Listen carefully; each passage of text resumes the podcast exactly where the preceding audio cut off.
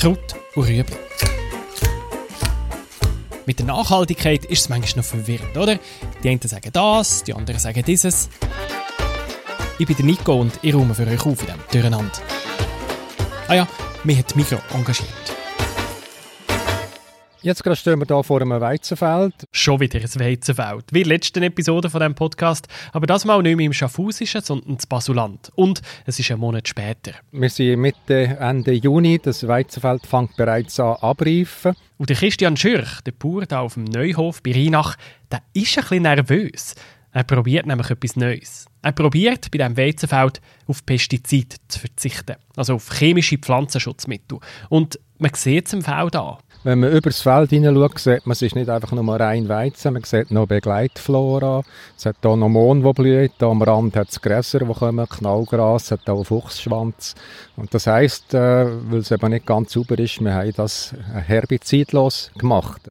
Herbizide sind Gift, die das Unkraut abtöten, damit der Weizen schön wachsen kann. Früher hat Christian Schürch auch noch andere Pflanzenschutzmittel eingesetzt, aber mit denen hat er schon länger aufgehört, zum Beispiel mit denen, die Pilze oder Insekten bekämpfen. Nebst dem Fungizid und Insektizid, das wir nicht mehr einsetzen schon lange, und auch dem Hanfverkürzer, machen wir jetzt neu auch herbizidlos und probieren das. Herbizid gegen Unkraut, Fungizid gegen Pilz, Insektizid gegen Insekten, all dem zusammen sagt man Pestizid. Und Christian Schürch will nichts mehr davon einsetzen. Weil es der Umwelt einfach nicht gut tut. Pflanzenschutzmittel können halt eben negative Effekte auf die Biodiversität haben. Und diverse Organismen halt eben im Boden, im Wasser schädigen und das natürlich dann eben auch Folgeeffekte hat entlang der ganzen Nahrungsmittelkette dann, ja. Das ist der Robert Finger, Professor für Agrarökonomie und Agrarpolitik an RTH Zürich und er und sein Team begleiten ein Pilotprojekt zusammen mit der Bauernorganisation IP Suisse, der Hochschule für Agrar-, Forst- und Lebensmittelwirtschaft und der Mikro. Sie wollen herausfinden, wie das Bauern Weizen ohne Pestizid produzieren können. Jetzt sagt ihr vielleicht, aber Moment, das gibt es ja schon lange. Dem sagt man einfach Bio. Und das stimmt natürlich, aber Bio umfasst ja noch viel mehr. Da kann man nicht einfach ein Feld auf pestizidfrei umstellen, sondern muss den ganzen Hof anders organisieren. Bioproduktion hat Anforderungen an den ganzen Betrieb, wie der funktioniert und diese pestizidfreie Produktion an sich erstmal nicht. Der Christian Schürch darf nach wie vor Kunstdünger einsetzen. Das dürfte er als Biobauer natürlich nicht. Dafür kann er aber natürlich auch keine Biopreise verlangen, die sind ja deutlich höher. Beim pestizidfreien Anbau geht es einfach darum, dass man ganz normal im grossen Stil kann produzieren auf den normal grossen Flächen zu einem nicht viel höheren Preis, nur eben ohne Pflanzenschutzmittel. Obwohl, der Christian Schürch muss es schon zugeben, die Pflanzenschutzmittel, die man seit Generationen einsetzt, die wären halt schon eben praktisch. Also wenn man nur Herbizid einsetzt, dann kommt nur gerade der Weizen, wo wir jetzt ja vor ihm stehen, und da kommt keine Begleitflora, gar nichts. Und man hat das mit wenig Aufwand, also mit einem Schritt, mit einem Spritzmittel, wo man spritzt, mit dem Aufwand hat man alles erledigt. Und wenn man das nicht macht, dann haben wir eben äh, erstens den zusätzlichen Aufwand, indem man irgendwie mechanisch, das Unkraut, das es halt überall gibt, probiert wegzunehmen. Und das macht man mit einem sogenannten Striegel. Der sieht aus wie ein grosser Rechen, wo der Bauer hinten an Traktor hängt und damit über das Feld fährt. Die Zuckerhaut wird ausgerupft, die kleinen Weizenpflänzchen die bleiben stehen. Eine ganz neue Arbeitstechnik für Christian Schürch. Er hat weder das Werkzeug gehabt, noch hat er genau gewusst, wie es geht. Beim ersten Mal strickeln, ich habe einen Striegel vom Nachbar geholt, ich habe keinen eigenen beim ersten Mal striegeln hast du mir zeigen, wie es ein Biobauer, der weiß, wie das funktioniert. Und das ist ja die Hauptschwierigkeit. Das ist etwas Neues, es braucht neue Mechanik, es braucht neue, äh, neues Wissen etc. Der Biobauer hat mir das gezeigt und äh, wir sind dort übers Feld gefahren und ich habe nachher hinten dran geschaut und gesagt, ja hallo, die Hälfte ist ja gar nicht weg, also nur ein bisschen und wie kommt denn das, kommt das denn gut? Und er hat gesagt, ja, weißt, das geht dann schon. Und ich kann mich ja dann als zweites Mal, was wir dann nicht mehr haben können. Und das ist man halt auch verwöhnt natürlich vom Herbizid. Wenn man spritzt, dann hat man meistens zack, ist das Zeug alles weg. Und mit dem Striegeln, eben je nach Wetter, je nachdem wie es geht, äh, kommt das gut oder es nicht so. Er war skeptisch nach dem ersten Mal striegeln. Dann war es ja noch so trocken im April, der Boden viel zu hart. Darum ist der Weizen jetzt auch deutlich weniger hoch, als er normalerweise um diese Jahreszeit sollte sein. Im Moment ist der Christian Schürch trotzdem zufrieden, wie es aussieht, aber schon immer noch ein bisschen vorsichtig. Man sieht es hier, jetzt Ende Juni stehen wir vor dem Feld und das sieht schön aus, aber es hat immer noch Zeit. Es kann immer noch klebern zum Beispiel, die kann immer noch hochkommen und es kann immer noch grün sein während der Ernte oben drüber, dass man schlecht kann ernten kann. Also die Erfahrung fehlt noch, die Erfahrungen müssen wir jetzt eben sammeln. Und beim Sammeln von diesen Erfahrungen hilft jetzt eben der Robert Finger von ETH. Er ist dabei, seit die Migro und die IP Suisse vor ein paar Jahren das Projekt gestartet haben, um ganz auf Pestizide zu verzichten. Wir haben meiner Forschungsgruppe dieses ähm, Projekt begleitet, indem wir, bevor es eigentlich zu dieser Implementierung jetzt gekommen ist, halt analysiert haben, was wären die möglichen Auswirkungen, möglichen Auswirkungen auf die Erträge, aber auch auf die Kosten der Landwirte. Weil es ist klar, Bauern, die pestizidfrei produzieren wollen, die haben mehr Aufwand. Sie müssen neues Werkzeug kaufen und mehr von Hand arbeiten. Gleichzeitig haben sie weniger Ertrag, weil am Getreide halt manchmal Unkraut, Pilz oder eine Insektenbefallung kommt. Aber ein ganz zentrales Ergebnis ist, dass ähm, die Ertragseinbußen nicht notwendigerweise sehr groß sind. Viele Bauern produzieren jetzt schon extensiv, das heißt ohne Fungizid und Insektizid. Das gibt etwa 10% weniger Ertrag. Und dieser zusätzliche Verzicht auf Herbizide würde nochmal in der Größenordnung 2 bis 5 Prozent Ertragseinbußen geben. Im Mittel. Über viele Jahre, über viele Betriebe. In Einzelfällen kann das tiefer sein, kann das aber auch höher sein.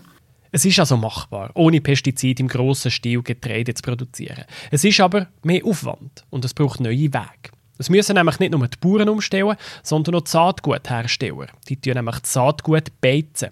Sie legen es ein in eine Chemie, die einen Überzug über die Samen macht und sie so schützt. Das ist eine uralte Technologie, das haben die Leute schon im Jahr 450 vor Christus gemacht. Die haben ihr Getreide in Lauchsaft eingelegt, zum Beispiel. Die alten Ägypter und Römer haben Oliventrester gebraucht oder Asche oder den Saft von Zwiebeln, um das Getreide zu desinfizieren. Und später ist die Chemie gekommen. Und das sieht der ETH-Professor Finger auch nicht als etwas Schlechtes. Mitte des letzten Jahrhunderts musste man ganz einfach schauen, dass man die explodierende Weltbevölkerung irgendwie ernähren kann vor 60, 70 Jahren ist viel wichtiger gewesen, sich ähm, gut ernähren zu können und sich das leisten zu können. Also der Anteil äh, der Ausgaben eines Haushalts ähm, für Nahrungsmittel war, war massiv höher. Vor 60, 70 Jahren vielleicht bei 40, 50 Prozent und heute ist es zwischen 5 und 10 Prozent. Äh, und damit verschiebt sich natürlich auch äh, die Priorität. Anders gesagt, heutzutage können wir es uns leisten, die Umwelt zu schonen. Und darum machen wir es. Die OVA, die Bäckerei von Migro, die wird bis im Jahr 2023 nur noch Getreide aus pestizidfreier Landwirtschaft beziehen. Und das hat riesige Auswirkungen, weil die OVA verarbeitet jedes Jahr etwa ein Drittel von der ganzen Schweizer Weizenernte. Auf all diesen Feldern verzichten also die Bauern in Zukunft auf Pestizide. Dafür wächst halt ein bisschen mehr Unkraut. Und die Bauern haben mehr zu tun wenn man ohne Pestizid produziert, was ja äh, ein Vorteil soll sein, eben, dass man Sorge hat zum Boden, zu der Umwelt, zu der Natur, indem man das und das nicht einsetzt. Wenn man das will machen, dann hat man mehr Aufwand, man muss regeln, man hat weniger Ertrag etc. Und das geht ja dann nur, wenn irgendjemand das auch zahlt. Also können wir das gar nicht machen, wenn niemand bereit ist, das auch zu honorieren. Und Gott sei Dank haben wir ja jetzt Migro gefunden, wo sagt, doch, wir möchten eigentlich, dass man in die Richtung geht, dass es nicht gerade Bio muss sein, dass sich mehr äh, Konsumenten das können leisten und dass wir eine Zwischenform finden, wo viel mehr Bauern können mitmachen können, wo viel mehr Konsumenten etwas können haben daran und wo wir etwas Gutes tun für die Umwelt. Es sind nicht nur die Abnehmer, die mehr zahlen für solches es ist auch der Bund. Bauern, die pestizidfrei produzieren, bekommen mehr Subventionen. Aber wieso produziert man denn nicht gerade Bio? Weil gar nicht so viele Konsumenten bereit sind, die Biopreise zu zahlen. Und jetzt für eine Zwischenstufe sind vielleicht viel mehr Konsumenten bereit, äh, einen kleinen Mehrpreis zu zahlen. Und man kann durch das eine viel größere Umweltleistung auch bringen, weil man viel mehr Produzenten, viel mehr Waren, viel mehr Flächen können mit dem abdecken Eine Zwischenstufe, also zwischen Bio- und herkömmlicher Landwirtschaft. Aber wenn jetzt ein herkömmlicher Bauer zu so einer Zwischenstufe wechselt, was sagt da der Biobauer dazu, der das beobachtet? Äh, der Nachbauer, jetzt der, den ich habe, das ist ein sehr fortschrittlicher. der hat das kein Problem damit, also kein Problem. Äh, er sagt, äh, das ausländische Bio sehr viel mehr konkurrenzieren als äh, was wir jetzt hier machen. Wir sind ja nicht Bio, wir gehen zwar einen Schritt in die Richtung, Und, und es ist klar, Bioproduzenten die haben irgendwo auch ein Stück Angst vor dem, in dem Sinn, dass äh, das Bessere ist der Feind des Guten sozusagen, dass sobald man etwas weiter Neues macht, muss der andere, der schon noch besser ist, auch noch wieder noch besser. Also es ist eine Leiter nach oben, sobald man etwas macht, muss der nächste All. So geht es einfach immer weiter, das ist gar nicht anders machbar. Ja. Pestizidfrei bis im Jahr 2023, das ist das Ziel. Und erste Resultate machen Mut. Der Weizen wächst gut, die Zuckerhut macht bis jetzt wenig Ärger. Gerade der Mond, der sieht, erstens sieht er wunderschön aus, auch für die Bevölkerung, und, und zweitens äh, stört er nicht so groß, weil er hat wenig Blattmasse und beim Röschen ist er abtöret, also dahinter nicht der Mond stört eigentlich wenig. Aber es ist eine grosse Umstellung und Bauern wie Christian Schürch sind noch nicht ganz sicher, auf was sie sich da eingeladen haben. Ende Juni stehen wir vor dem Feld und das sieht schön aus, aber es hat immer noch Zeit. Es kann immer noch klebern zum Beispiel, die kann immer noch hochkommen und es kann immer noch grün sein Ernte oben drüber, dass man schlecht kann ernten kann. Also die Erfahrung fehlt noch, die Erfahrungen müssen wir jetzt eben sammeln. Das Projekt von ETH hilft den IP Swiss Bauern bei Umstellung und sie holen sich Tipps von den Biobauern, die ja schon lange ohne Pestizide auskommen. Wir sind dort übers Feld gefahren und ich habe nachher hinten dran geschaut und gesagt, ja hallo, die Hälfte ist ja gar nicht weg, also nur ein bisschen und wie kommt denn das, kommt das denn gut? Und er gesagt, ja, weißt du, das geht dann schon. Knackpunkt ist schlussendlich aber wie immer das Geld. Ich denke, das ist ja die ganz grosse Schwierigkeit, die wir als IP Swiss Bauern oder einmal im Vorstand, wo wir dauernd eigentlich kämpfen damit. Wir müssen für das, was wir machen, müssen wir einen Mehrpreis haben. Und der Mehrpreis ist für uns immer zu wenig. Und für einen Abnehmer ist er immer zu viel, weil das, was man macht, muss er ja können verkaufen Und er kann es nur verkaufen, wenn es nicht zu viel mehr kostet.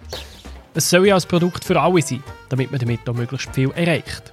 Und das ist enorm viel Arbeit und die hört nie auf. Wir stellen uns dem, IP Swiss, wir seit Jahren und wir merken jetzt auch, dass man vorwärts kommt.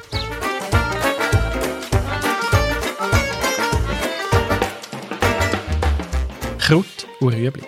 Ich bin Nico und ich mache einmal im Monat Nachhaltigkeit für euch verdaulicher. Wenn euch Kraut und Rüebli gefällt, dann sagt es doch weiter in eurem Freundeskreis. Und bitte schreibt uns eine ehrliche Bewertung im iTunes Store, damit wir den Podcast noch besser machen können. Das ist ein Podcast von Generation M, einem Nachhaltigkeitsprogramm von der Mikro. Alle Folgen können nachlesen auf www.generation-m.ch.